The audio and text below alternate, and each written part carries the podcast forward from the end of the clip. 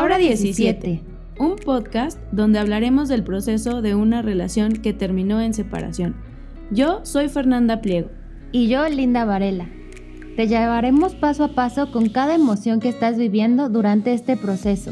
Te ayudaremos a recuperarte emocionalmente. Aquí podrás reencontrarte. Hallarás paz mental y volverás a amarte. Entenderás el camino que tomó tu relación y el por qué es tan importante el amor propio. Disfruta, escúchanos y bienvenidas. Bienvenidos a un capítulo más de Ahora 17. En el capítulo de hoy tendremos a nuestro primer especialista. Nos hablará de un tema muy importante para poder introducir la esencia de Ahora 17 y de aquí partiremos con todos los temas tan importantes y profundos que queremos platicar con todos ustedes. El capítulo de hoy se llama ¿Desde dónde elegimos a la pareja? ¿Cómo y qué es lo que buscamos en una pareja? ¿Qué es lo que busca cada una? ¿Qué pasa con una relación de pareja cuando tienen diferentes necesidades?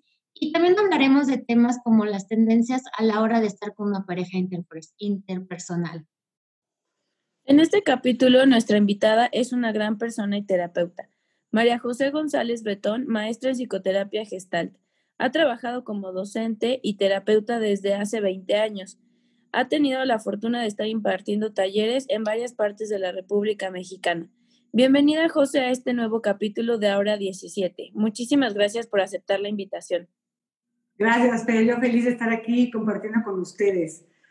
Muchísimas gracias, José. Y aparte yo le quiero decir al, al público que nos escucha que José es mi, mi terapeuta personal. Entonces llevo ya bastante tiempo con ella y es por una, esta razón que la quisimos invitar para que todo lo que ella me ha llevado en este proceso de separación, pues también pueda apoyar a, a todas las mujeres que lo están pasando. Y este capítulo, pues, o sea, José realmente lo diseñó para poder introducir el cómo buscar, cómo elegir a la pareja, ¿no? Claro. Y bueno, me encantaría empezar con, esta parte que es muy gestal de nosotros empezamos a percibir nuestro mundo interpersonal dependiendo de nuestras interacciones desde bebés tempranas, ¿no? Entonces, eso eh, pues fluctúa de persona a persona. Si somos muy sanos, tendríamos que ser diferentes con cada persona dependiendo de la relación. ¿Qué pasa cuando tenemos como un, un marcado una marcada relación con nuestra madre desde edad muy temprana, que nos marca del 1 a los 3 años, en donde empezamos a hacer y a, hacer ajustes, que es como la manera de sobrevivir ante la carencia o, o la falta o también la abundancia de algo en nuestras relaciones, ¿no? Entonces, bueno, yo tomé como ejemplo a Elinor Greenberg, que es una gran eh, terapeuta de Nueva York, gestal, relacional, y ella ve las relaciones desde tres lentes, ¿no? Que claro que hay mucho más y claro que todos tenemos de todo, no quiero que ya, o sea, cada quien se encasille, pero bueno, yo les pregunto a ustedes, ¿no? O sea, ¿cómo eligen a su pareja o han elegido a su pareja desde que les dé seguridad, en el sentido de que les dé su espacio y que les dé como esta parte de no, no sentirse totalmente como eh, intensificados por el otro, por así decirlo, desde el amor, que sería como esta parte de, de, tener esta, este total y absoluta rendición hacia, hacia ustedes, o desde la admiración, ¿no? Una pareja que, que ustedes cojan desde que todo el tiempo le está diciendo que las admira, que son lo máximo, ¿no? Que, que puedan tener esta imagen eh, de, de, éxito en su parte sana, digo, estoy hablando, ¿no? Como ahorita vamos a ver en la parte que no. Pero bueno, quiero empezar con esta reflexión, ¿no? Como en su historia de pareja, y no nada más puede ser de pareja, puede ser de amistades o eh, con sus eh, padres, parientes, o sea, en general en las relaciones. Pero bueno, nos vamos a enfocar más a la relación de pareja, obviamente. Pero hay una tendencia que se repite. Y esto nos puede dar mucha luz a la hora de ver qué me está pasando con la pareja o desde dónde elijo a una pareja, qué me hace sentir ¿no? Esa pareja dentro de este patrón que tengo yo repetitivo en mis relaciones. Entonces, no sé si, digo, no es una pregunta fácil, tendría que pensar, pero bueno, yo les voy a decir desde mi experiencia en mis relaciones, sí tiendo como a generar relaciones en donde me sienta admirada y poco criticada, porque soy muy sensible a la crítica y, y generalmente si veo que algo no, no, cuadra, empiezo a sentir vergüenza. Entonces, por eso yo me enfoco mucho como desde esta parte que es más narcisista, por así decirlo, ¿no? Que la, que otro que es el amor, que es este, como el, el que estén conmigo, el que, el que me soporten, el que eh, me cuiden, que también la tengo, ¿no? O esta parte que eh, sería más borderline, o esta parte esquizoide, que sería más una persona que respete mi espacio, que no me invada, donde, donde me sienta libre, ¿no? Yo creo que yo elijo mi pareja desde igual que tú, como que la admiración y un poco como el, el amor romántico que todo mundo lo ve de las películas, que sea detallista, que te gane, desde la manera en que te dice, ¿cómo quieres ser? O sea, desde quieres ser mi novia, ¿cómo te hace todo el show para que seas su novia? Entonces, yo creo que también desde ese punto. Claro, y tienes razón, Linda, como esto que acabas de decir, o sea, si elegimos más desde la parte narcisista, nos importan muchísimo los detalles, ¿no? Muchísimo. O sea, son parte imprescindible para, para nosotros, ¿no? Con esta tendencia. Sí. Yo la verdad no sé. es que no es fácil, digo. No, es que yo estaba pensando como desde mi experiencia personal, como de mi expareja, a la pareja que tengo actualmente hice un cambio así como de 180 grados, ¿no? O sea, son completamente diferentes. Em, la verdad es que creo que con mi expareja, no sé eh, de cómo, de cómo, cómo llegué a la elección de esa pareja, pero con la pareja que tengo actualmente sí creo también que tiene que ver con la admiración, pero creo que es como mutuo, ¿no? Es alguien a quien yo admiro profundamente porque, porque como en, en el aspecto laboral se me hace alguien sumamente inteligente, sumamente irresponsable, sumamente capaz. A veces le digo como exageras un poco, pero también en la parte personal se me hace alguien, o sea, admirable, con muchísimos valores y principios y así. Entonces, Creo que igual y por ahí va un poco como también de la parte de la admiración, pero creo que es mutua. A eso que eso retienes. A ver, es como a veces este cambio que tuviste, que, que parece que fue bastante profundo y radical, de tu expareja a la pareja actual, también es, es esperanzador lo que dices, ¿no? ¿Por qué? Porque sí, con un proceso terapéutico, sí viendo la vida más amplia, podemos dejar de elegir desde un patrón y elegir otro. O estar más entre los tres patrones que hoy elijo, de los que hoy elijo hablar, eh, más flexiblemente, que es la salud, ¿no? Yo hablo, como dice Elinor Greenberg, a veces, y casi siempre elegimos a la pareja para sanar traumas de la infancia, ¿no? Y traumas del desarrollo, y entonces buscamos a la pareja para como un intento de cerrar ese ciclo, ¿no?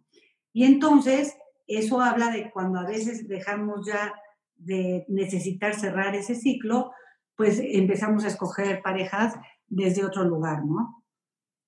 Porque a veces este cerrar ciclos puede ser muy doloroso, ¿no? Porque en este intento que no se me da y no se me da y no se me da, puedo desgastarme mucho y tener mucha impotencia o revivir el trauma, mi trauma de desarrollo. Y esto es muy inconsciente. O sea, no somos conscientes de lo que hacemos, ¿no? Pero lo hacemos. Hasta que nos hacemos conscientes, podemos cambiarlo.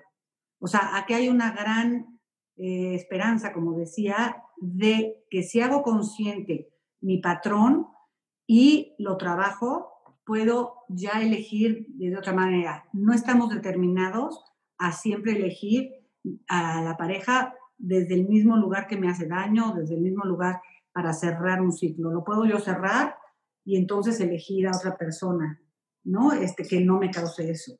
Oye, José, y por ejemplo, yo creo que también eso depende mucho de la madurez, porque una pareja que elegimos muy jóvenes va a ser como el reflejo que dices, ¿no? De un trauma familiar o de algo relacionado con esto.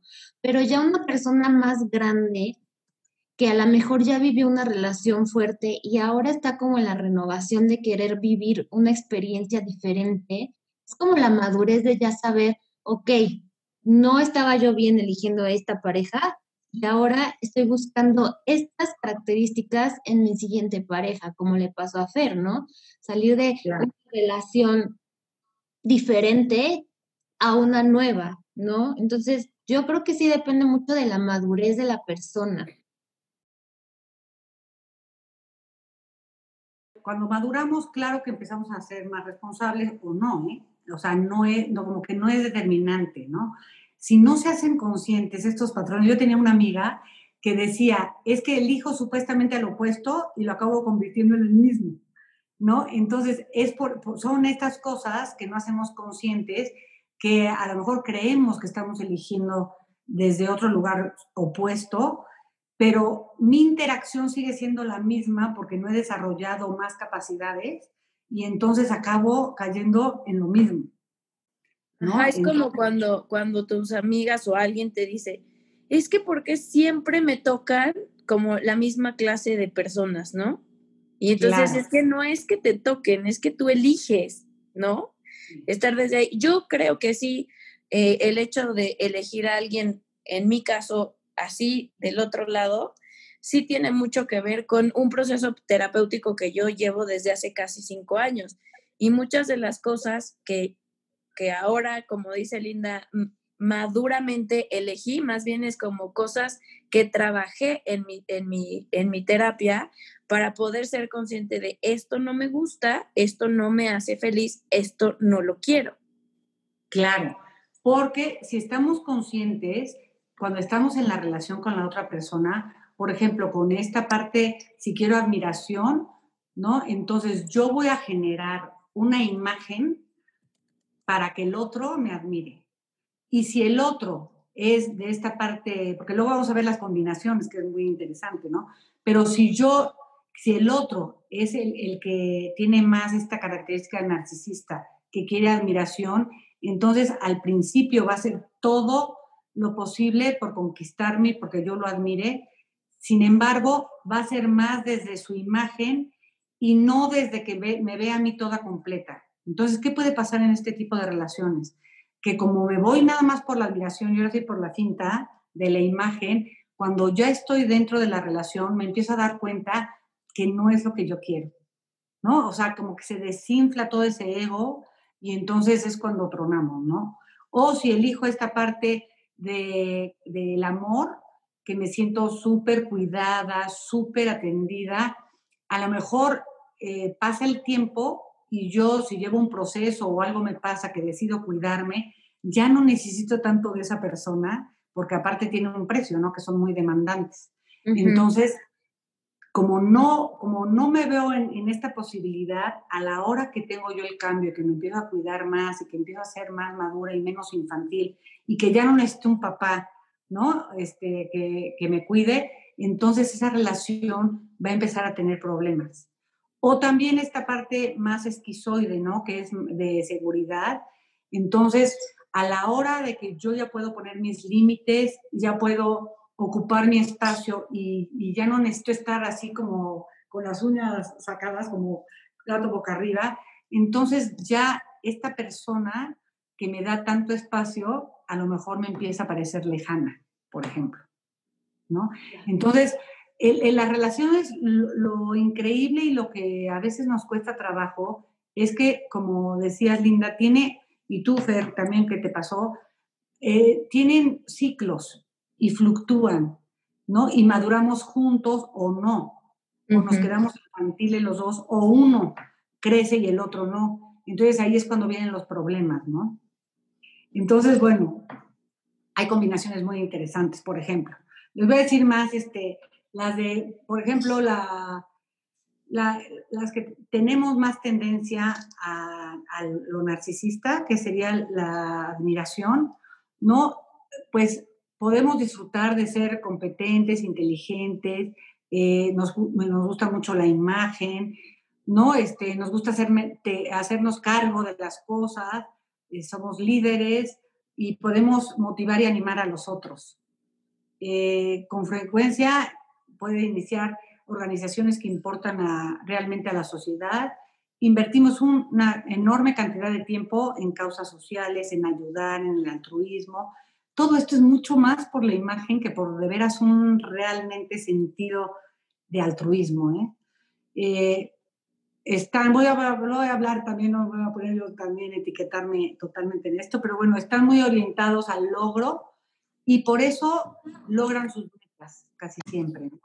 Eh, con frecuencia son carismáticos y buenos líderes y les gusta ser comprendidos y tienen mucho miedo a ser humillados o avergonzados, así que trabaja bien y fuerte, ¿no? Es como en la relación, yo trato de ser la perfecta, trato de no decepcionar al otro, trato de mostrar mi lado más brillante para que el otro no me critique y no me humille y no sienta yo esa vergüenza, ¿no?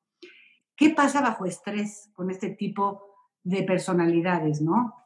Pues, a ver, la, admiración es como un tanque que se, de gasolina con un hoyito que se necesita ser llenado frecuentemente, ¿no? Esto habla de una baja autoestima.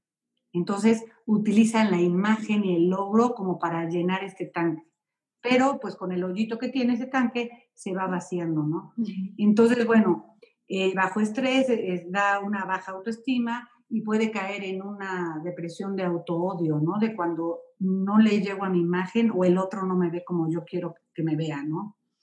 Eh, se puede sentir decepcionado de las personas, ¿no? Es tanto que hago por mí, tantos detalles que te di, tanto que me he esforzado, y mira cómo me pagas, ¿no? Entonces, hay una parte en donde nos, nos cobramos o se cobran, ¿no? Esta, este intento de ganarse al otro con, con esta imagen inflada, ¿no? De ellos mismos.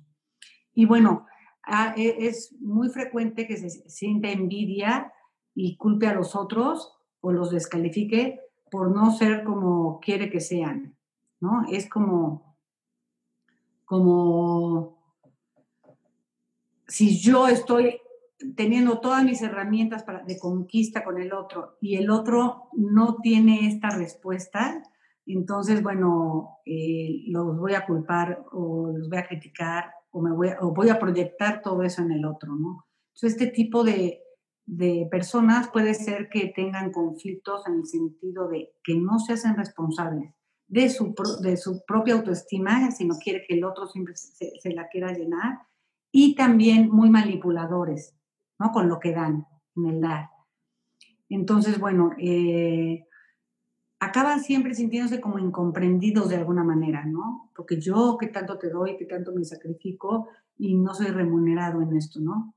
Y como les decía, puede caer en una depresión de auto ¿no? Entonces, con esta personalidad, imagínense una personalidad con esta tendencia a la admiración, que busca más la admiración, con una que busca el amor, que sería más del tipo borderline, que sería es, eh, animado, energético, apasionado, ama ser amado y con frecuencia da mucho a los otros y a la sociedad, ¿no? Sin embargo, buscan mucho un papá, ¿no? Que los cuide, que los proteja, eh, tienen una tendencia a estar más hacia lo que el otro quiere para que los ame que hacia sus propias necesidades. Entonces puede llegar a perderse en el otro, ¿no? Que ahora que quiero que soy, estoy siempre, no como hacia la otra persona, hacia lo que él quiere, hacia lo que yo creo que necesita, ¿no?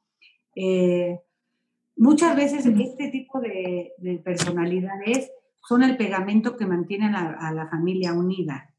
¿no? ¿Por qué? Porque siempre se está fijando que todos estén bien, que todos estén contentos con su presencia.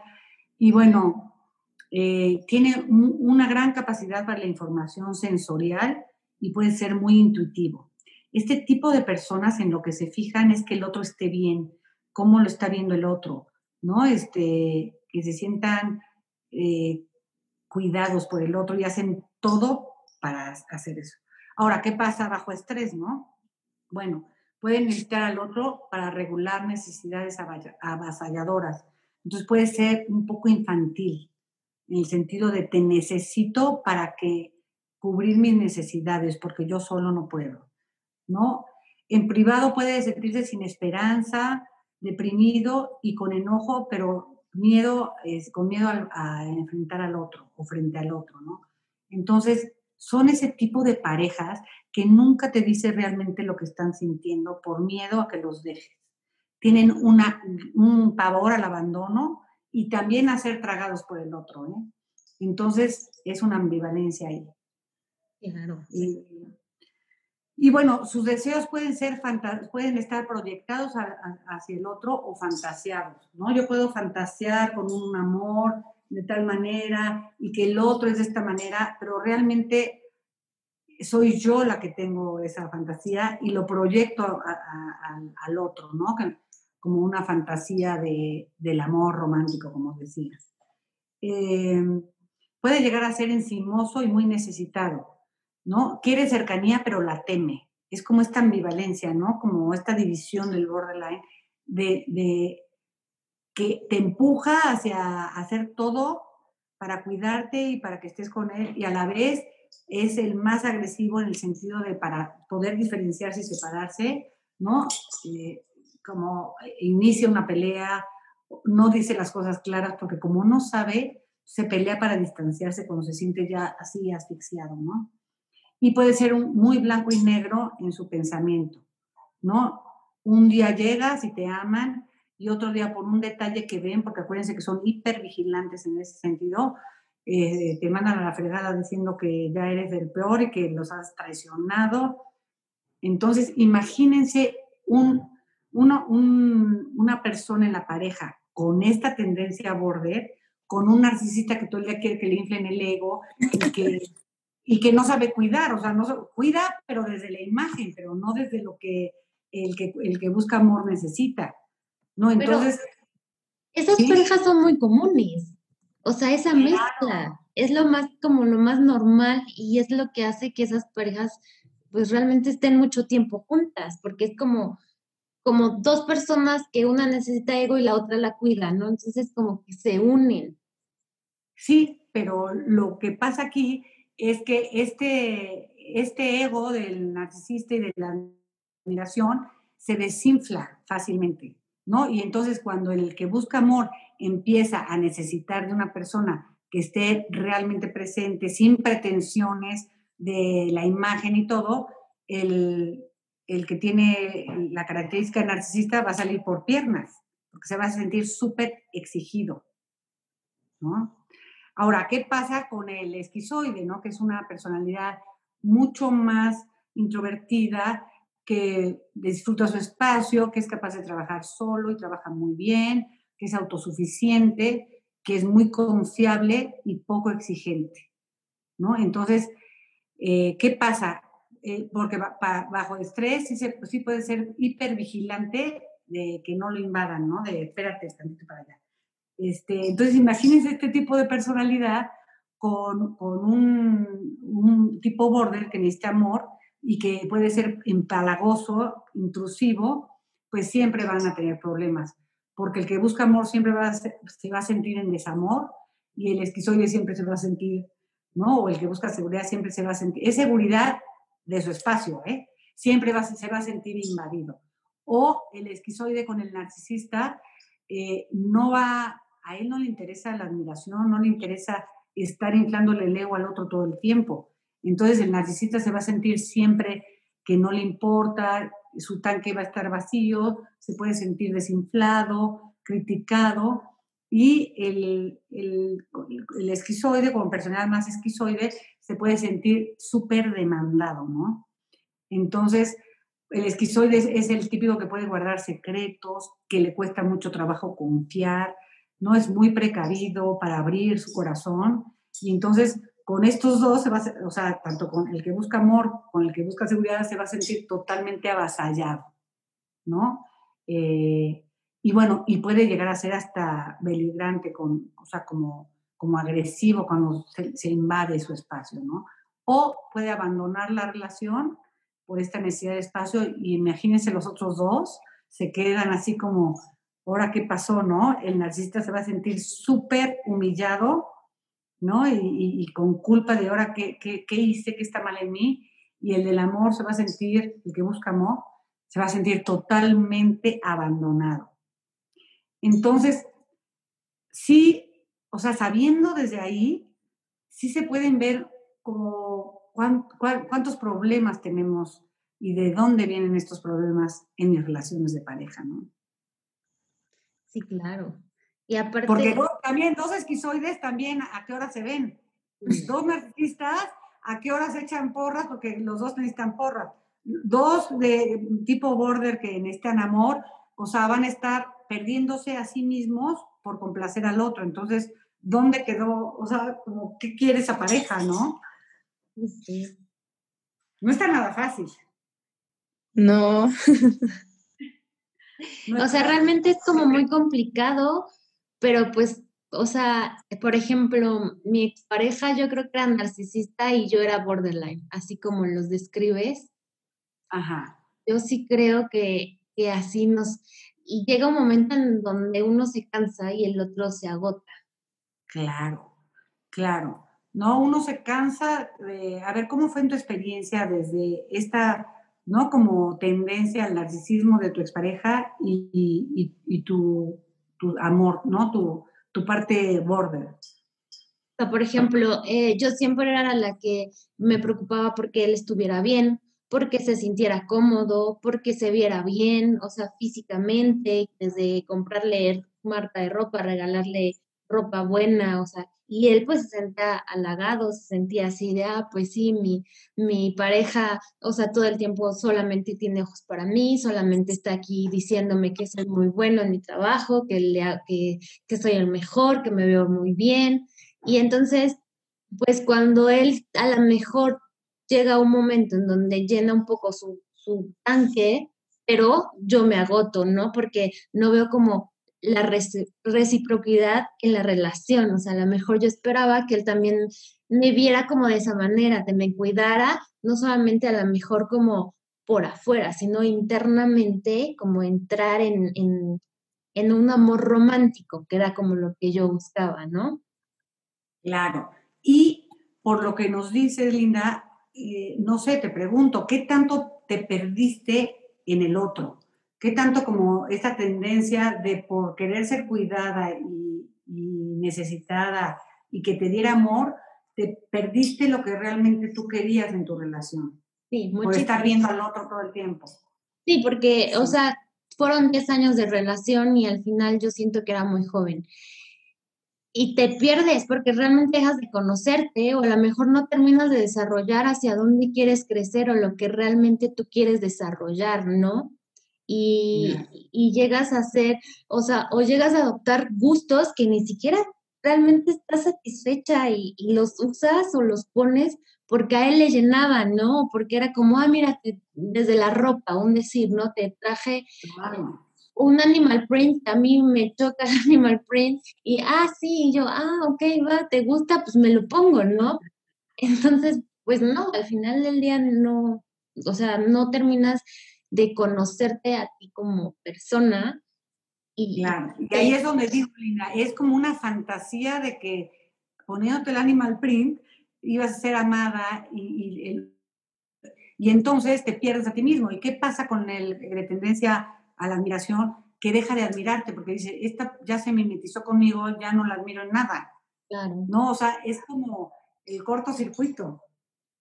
No, porque a nadie nos gusta estar alguien que no tenga una personalidad y que no tenga como una postura en la vida, ¿no? Entonces, andar con alguien que a todo mundo me, que a todo me dice que sí, de repente sí puede ser halagador para un narcisista, pero a la vez llegamos a ser eh, a, tender a, que nos aburra. Claro, sí, sí. ¿No? Porque dices, pues si no hace todo lo que yo quiero, pues pierde chiste, ¿no? Porque también el, que tiene tendencia a la admiración necesita límites. Sí, también yo creo que necesita retos de su pareja, ¿no? O sea, como que si ella crece, pues yo crezco el, crezco el doble, ¿no? Entonces, como que a lo mejor la pareja del otro lado, la borderline, llega a un momento en donde se estanca y el otro quiere más, busca más, ¿no? Sí, y entonces se pierde ahí la admiración de, del que tiene más tendencia narcisista por su pareja, ¿no? Porque, y aparte, imagínate, o sea, que sí, aparte que se mimetiza y que ya usa el animal print como tú, eh, quiere, que la, quiere, quiere, ser cuidada. Entonces el otro dice, no, nada más eso me faltaba, o sea, no, ya se mimetizó, ya no la admiro y aparte la tengo que cuidar, no, no, no, esto sí ya no me conviene, ¿no? Entonces empiezan ahí como los roces, pero es, como dices tú, como algo mucho más profundo, ¿no? De lo que a lo mejor podemos platicar hoy, eh, porque son personalidades que se construyeron desde relaciones interpersonales eh, muy tempranas, ¿no? Y entonces, eh, no pierdan de vista que muchas veces por, a lo mejor yo logro, o sea, quiero el amor, quiero que me cuiden porque a lo mejor no me dieron la suficiente apoyo, amor, cuidado en mi infancia y es una fantasía la que tengo que el otro, ¿no? Que ni siquiera fue mi mamá ni mi papá, me tenga que suplir eso, ¿no? Entonces ahí es cuando como que nos empiezan a pesar las relaciones. ¿Por qué? Porque no es lo que está pasando en el momento. No reaccionamos o no respondemos a lo que toca en el momento, sino que lo hacemos de una manera exagerada desde estas heridas del desarrollo, ¿no? Entonces es un peso enorme con, eh, lo que muchas parejas no queremos cargar, de ser eh, como el sostén de algo tan fuerte y profundo, ¿no? Sí, totalmente. Mm. Todo más a menos que haya un enganche, ¿no? Y, y, que siga yo obteniendo algo de lo que quiero, ya sea amor, seguridad o admiración, me voy a quedar ahí. Pero pues sí va a ser de una manera en donde siempre va a haber problemas por eso, ¿no? O me resigno a, a que ya no voy a ser cuidada, o me resigno a que ya no voy a ser admirada, o me resigno a que me invadan, pero es un precio enorme el que, el que necesitaría pagar para quedarme en una relación así. Y, ¿no? Se necesita trabajar mucho en, en las tendencias de cada uno para que nos podamos quedar juntos. Y por ejemplo, ¿cuál sería como una combinación estable? Yo espera, yo tengo una pregunta antes de que pasemos a una combinación. A ver. En estos que son, yo pienso, creo por lo que estamos platicando, que mi expareja también era narcisista. Entonces, mi pregunta es, como ellos, bueno, los narcisistas necesitamos como este, a esta admiración todo el tiempo, em, creo que en el, en el momento, bueno, después, aparte de muchas otras cosas que no funcionaban, creo que algo que le pegó a esta persona muchísimo es que yo después de mucho tiempo, que no es, o sea, que terminé la licenciatura, me tardé mucho tiempo en estudiar la maestría. Y yo empecé a estudiar la maestría y fue, o sea, era algo que después con el tiempo me di cuenta que era algo que le molestaba, ¿no? Toda la vida descalificó lo que yo estudié, ¿no? Ay, es que los psicólogos son unos charlatanes y son como chamanes y no sé qué y así, ¿no?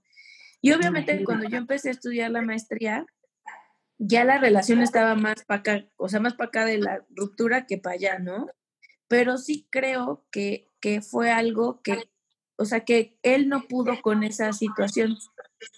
Claro, porque acuérdate lo que les decía, que el, que tiene tendencia a la admiración con corte narcisista eh, tiene, eh, tiene muchos celos y envidia de los logros de los demás porque él tiene que ser el más, ¿no? Tiene que ser como la luz de toda, eh, donde llegue, ¿no? Entonces, claro que, no sé, tendríamos que, profundizar mucho más, pero a lo mejor le empezaste a hacer sombra o se empezó a comparar y quedaba en, en un estatus más bajo, ¿no? Bueno, pues este, Lina, me decías de qué onda con las combinaciones, ¿no? Sí, o sea, ¿cómo sería una combinación estable? Porque, pues, creo que todas tienen un pro y un contra al final del día. Entonces, como alguna relación que en base a tu experiencia nos puedas decir, estas son una combinación que podría ser como más fiable, funcional. funcional. O sea, yo sí creo y estoy convencida que que estas tendencias pueden ser eh, flexibles. Entonces, a base de conciencia, si yo todo el tiempo quiero la admiración y, y, no me preocupo por el otro, porque estoy tan ensimismada de mí, y el otro es de una tendencia más border, que quiere amor, pero que también puede odiarme y amarme, ¿no? Y eso me pega mucho en, mi autoestima, que es la, la, parte que tienen deficiente, ¿no? Lo, lo del corte narcisista. Entonces, pues, o sea, puedo yo estar consciente de eso en mí y puedo como hacer cosas para no provocar al otro en, en esta parte. Puedo ser eh, no tan, a lo mejor, ambivalente, darles un poco de seguridad, ponerle muchos límites, ¿no? Y el otro también, o sea, es que este es de pareja, es la relación, yo no puedo hacer todo sola, ¿no? Y el otro, a lo mejor con características borderline, también respetar esos límites, eh, ver que, que también hay una parte en donde el narcisista necesita esta mirada, ¿no? Para su autoestima. O sea, no se trata de cambiar, se trata como de entender al otro y ver si yo puedo flexibilizar ese patrón y para que funcione, ¿no? Porque si, si yo quiero cambiar, es, es, es imposible cambiar. Más bien como que reestructuramos, hacemos consciente y elegimos actuar de otra manera. Pero a lo mejor el pronto me va a salir, depende de, la característica que yo tenga, ¿no? Y entonces a lo mejor un esquizoide puede estar consciente de que está muy aislado, de que, de que no está muy cercano a su pareja y que su pareja necesita pues que la vea más en la admiración o que la cuide más. Entonces, poder conscientemente hacer estos ajustes, ¿no? Irse un poquito, no tanto a las polaridades de las tendencias de cada uno, sino un poco más en medio, sin renunciar, ¿no? Pues a lo que soy. Oye, pues José, yo, yo conozco un libro que se llama Los cinco lenguajes del amor. No sé si lo conoces.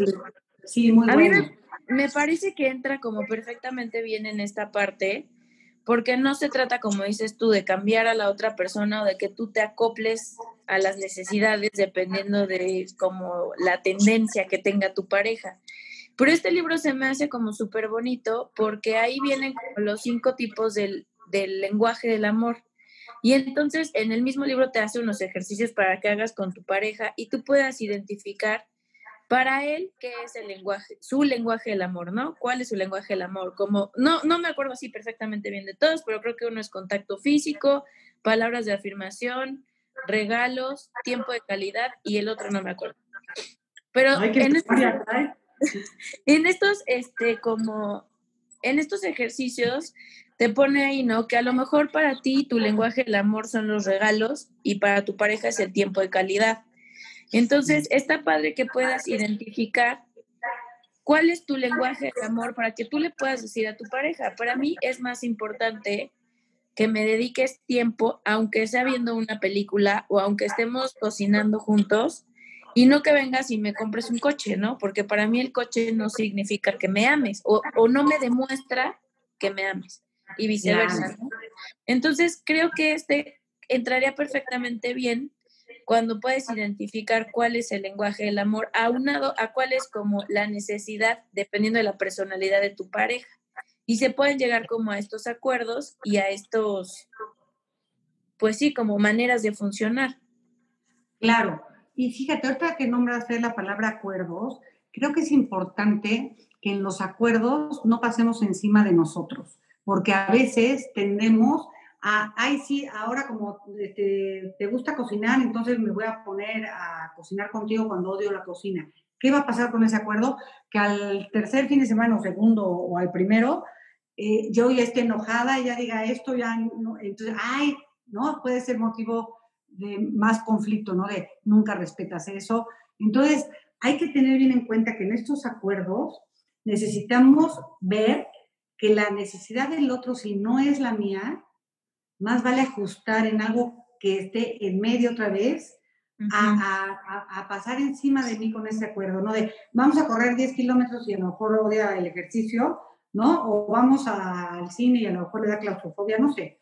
O sea, porque en eso, en el intento de hacer acuerdos, también a veces pasamos encima de nosotros. Sobre todo, por ejemplo, el que tiene una tendencia a border, que es del amor, muchas veces a lo mejor va a hacer cosas que no quiere por obtener ese amor y luego va a salir peor. Yo sí creo que en las parejas lo que más yo he visto que funciona es la compasión hacia mí y hacia el otro. Y entonces, si yo sé lo que le duele, si yo sé su historia eh, y si quiero seguir con esta persona, pues la compasión a, a hacer que voluntariamente haga cosas para no lastimarla. ¿No? O sea, a mí eso es lo que me ha funcionado. Eh, porque si no se queda mucho por encimita, ¿no? Como, como en acciones y va más allá. Ahorita me encanta lo que dices, Fer, del lenguaje del amor, porque claro, cada quien tenemos como una entrada del amor de diferente manera, ¿no? Y a mí me gusta mucho el ejemplo de, de o sea, que la pareja llegamos como a un terreno, como una frontera, como la frontera Tijuana-Estados Unidos, en donde se habla mitad inglés, mitad español. Entonces, lo que necesitamos hacer es encontrar palabras y encontrar nuestro propio lenguaje para comunicarnos. Porque si me quedo en el lado de Tijuana hablando puro español, el otro no me va a entender. Y si me quedo este, ¿no? en el lado de hablar inglés, en este ejemplo, el otro no me va a entender y, va, y entonces siempre me voy a sentir incomprendida. Entonces los dos tenemos que aprender como en este ejemplo del libro, a, flexibilizarnos en el lenguaje y en nuestro como vehículo, ¿no? Para sentirnos bien en una relación. Sí, yo por ejemplo con mi terapeuta, o sea, algo que se me quedó a mí muy grabado fue algo que yo me quejaba, ¿no? Es que yo he pedido que siempre se vista de negro y nunca se viste de negro, no sé, es un ejemplo muy simple, ¿no? Y entonces mi terapeuta me dijo, es que el hecho de que no haga las cosas como tú quieres, no quiere decir que no te ame, solamente que aman de forma diferente y él te lo demuestra de una forma, a lo mejor él te lo demuestra no vistiéndose de negro, no, él te lo demuestra llevándote pastelitos cada vez que te ve. Pero eso no quiere decir que no te ame, solo que él te demuestra su amor de una forma diferente. Aquí el asunto es que lleguen como a este punto intermedio donde tú le digas, mi amor, gracias por los pastelitos, pero también me gustaría que tú pudieras venir de los cinco días que nos vemos a la semana, uno te vistas de negro, ¿no? O sea, yo, es un ejemplo muy tonto, pero a, mí, a mí me hizo muchísimo sentido eso de, no es que no te quiera, es que él te quiere de otra forma a la que tú crees qué es lo correcto o a lo que tú, tus expectativas o las ideas, como dice Linda, del amor romántico. Claro. Y te voy a poner otro ejemplo de, tu ejemplo. ¿Qué pasaría, Fer, si yo te dijera, pues eso habla, que no se vista de negro, habla de una persona que se hace caso y que no va a hacer cosas que no quiere nada más por obtener tu amor.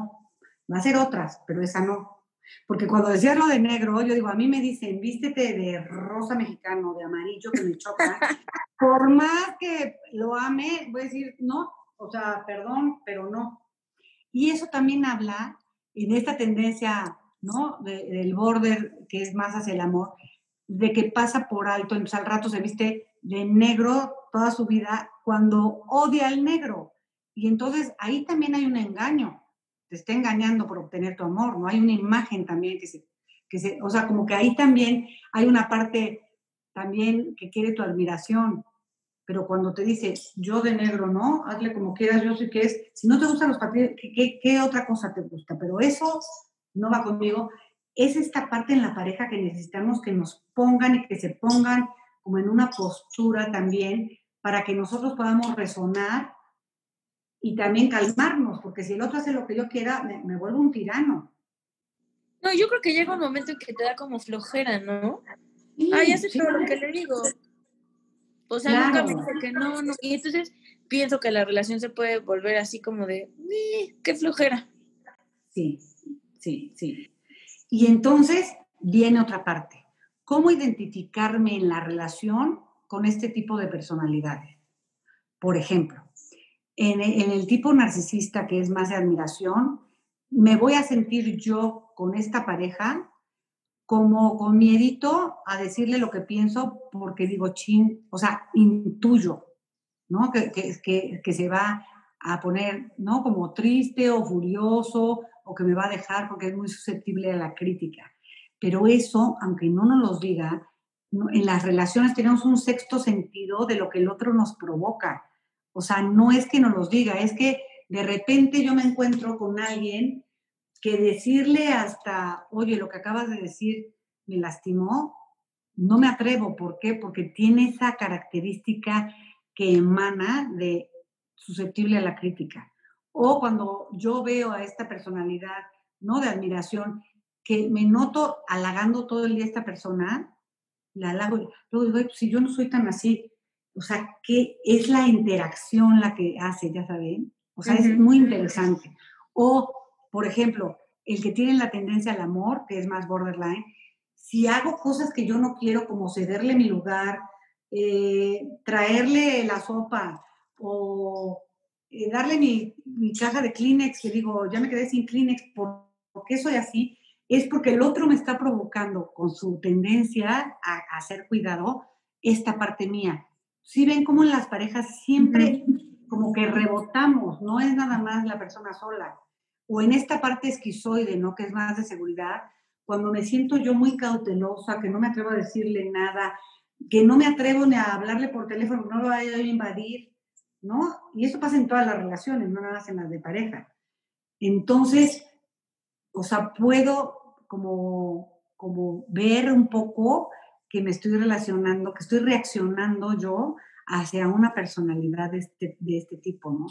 Entonces, es muy interesante porque como que nada es, o sea, como que reaccionamos y podemos estar de diferente manera dependiendo también de, de, estos cortes o de estas tendencias. Entonces, a lo mejor con un, una expareja, ¿no? Fui totalmente eh, libre en decir lo que se me antojaba, ¿no? Porque a lo mejor era una, una persona mucho más esquizoide y que quiere su seguridad, entonces me atrevía a con una que quiere cuidado, ¿no? Y entonces, híjole, me voy a sentir a lo mejor un poco comprometida a ceder o a hacer cosas o, también a dejar que me cuiden. O una, con una, un corte de estos más narcisistas, a lo mejor empiezo como a, sentirme muy criticada, ¿no?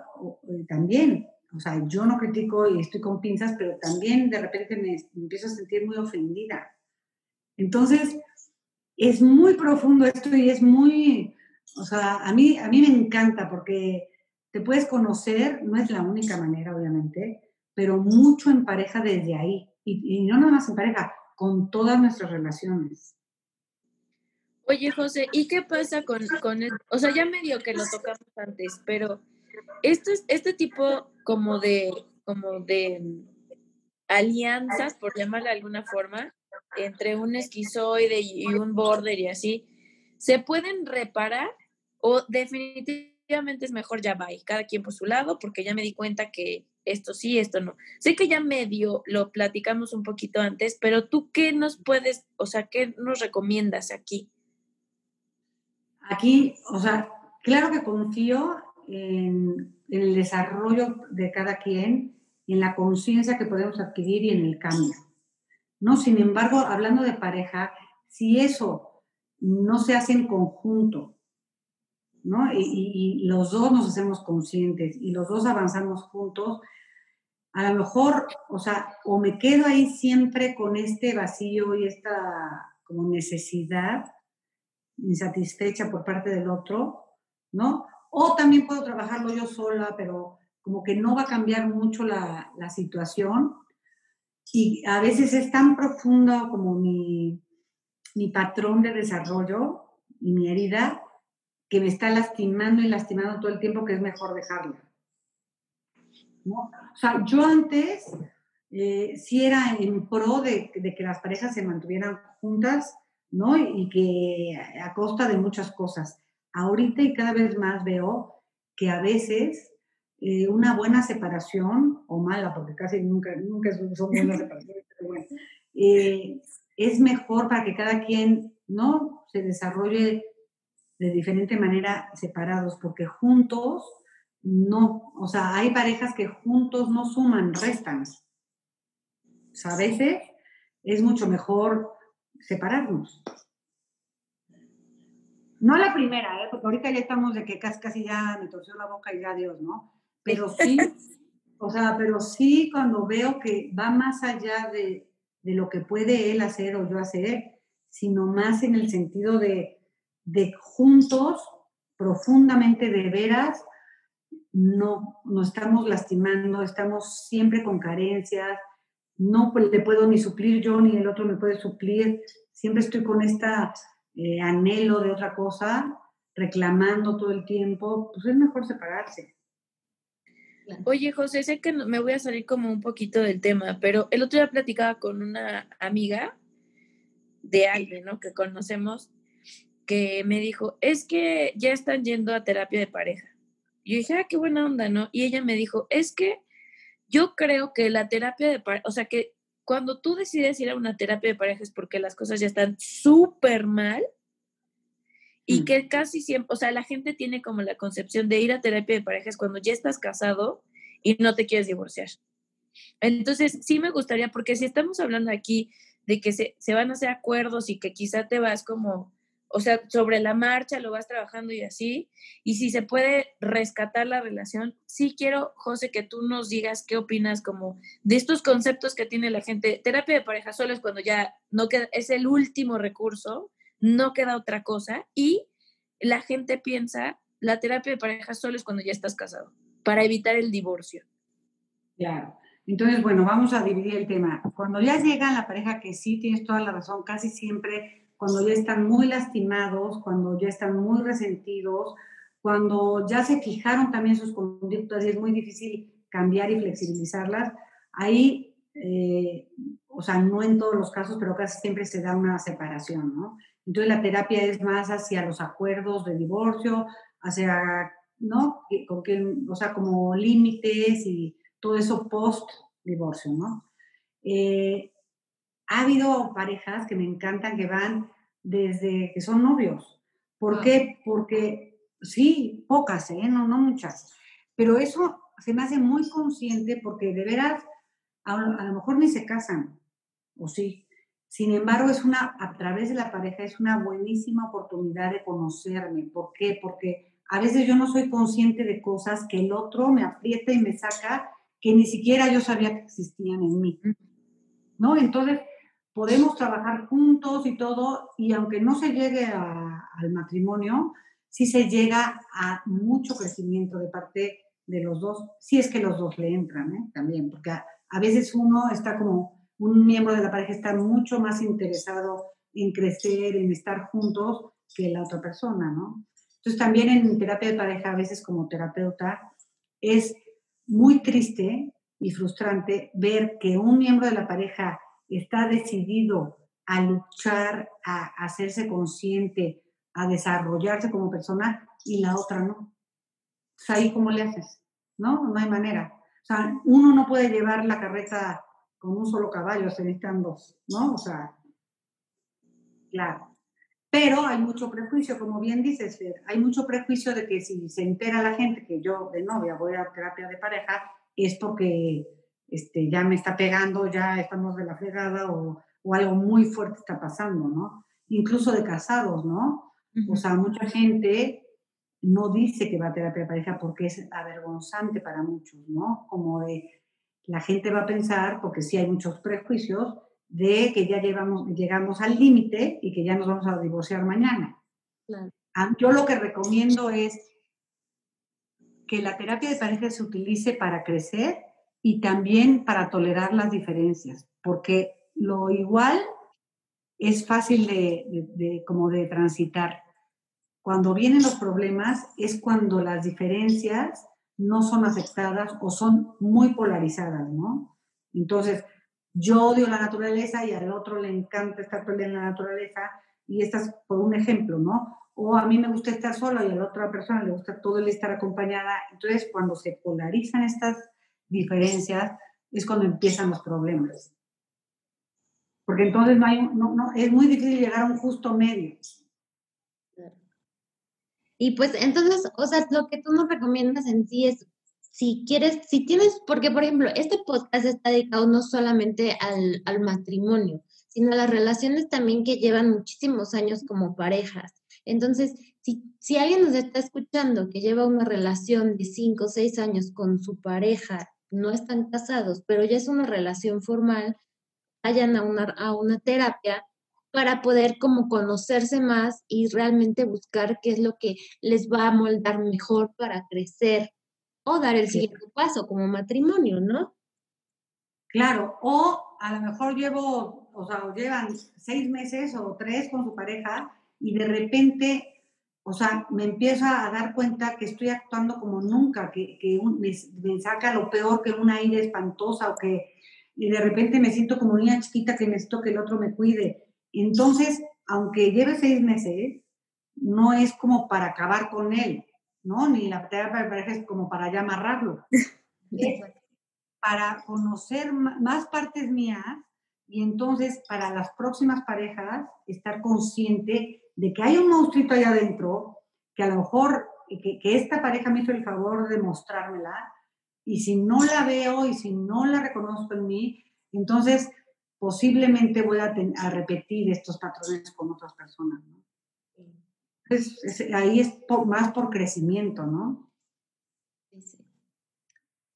Pues creo que este capítulo realmente nos está dejando como mucho análisis y mucho pensamiento interno hacia realmente qué tipo de persona soy con mi pareja y mi pareja qué tipo de persona es conmigo. Bueno, qué personalidad somos, ¿no? Y cómo, cómo realmente entendernos y ser un poco empáticos, como decías, o sea, ceder un poco, pero sin sobrepasar lo que realmente uno es, ¿no? Claro, y entonces hay parejas, ¿no? Que sí vale la pena eh, flexibilizarme y ceder porque es algo que, que, que no es polarizado pero hay parejas que me exigen que sea yo otra persona que no soy y ahí está en chino hacerla con esa persona. Una cosa es ajustar y otra cosa es cambiar totalmente, ¿no? Sí, y, que, no tenemos, tenemos esta fantasía, ¿no? De que este no me gusta nada, por ejemplo, su manera de tomar, ni de vestirse, ni de cómo habla, pero lo voy a cambiar. ¿Cómo? O sea, ya vas, es una fantasía, un anhelo o sea, ya vas de picada en esa relación, ¿no? Porque siempre hay una vocecita que nos dice si esta persona de veras me, me va a latir y, hay una vocecita que me dice, pues, para nada, esto, o sea, úsalo para divertirte un rato, pero no te claves porque no la vas a hacer.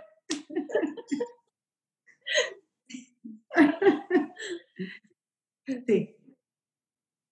Pues muchísimas gracias, José. Me gustó muchísimo este capítulo creo que es como súper interesante que podamos partir de aquí para las próximas eh, ediciones de este podcast. Sí, hay muchas cosas. Creo que te puedes acomodar en cualquiera de las personalidades en diferentes momentos y como dices tú, con diferentes parejas. Entonces, me parece súper interesante. Te agradezco muchísimo. Bueno, te agradecemos muchísimo que hayas estado aquí con nosotras. Ah, es un placer. Y aparte, bautizar el primer capítulo para mí, que ya me dijo Linda, bueno, es eh, increíble. Les deseo toda la suerte y de veras que qué gran labor están haciendo. Pues muchísimas gracias y espero que nos puedan seguir en nuestras redes sociales. Y José, vamos a dejar aquí en, en la descripción del capítulo tus datos para que la gente te pueda contactar. Y si tengan, si tienen dudas del, del capítulo, todavía tienen como más este, dudas acerca de cómo, de algunos temas, pues puedan contactarnos o contactarte directamente. Gracias, claro que sí.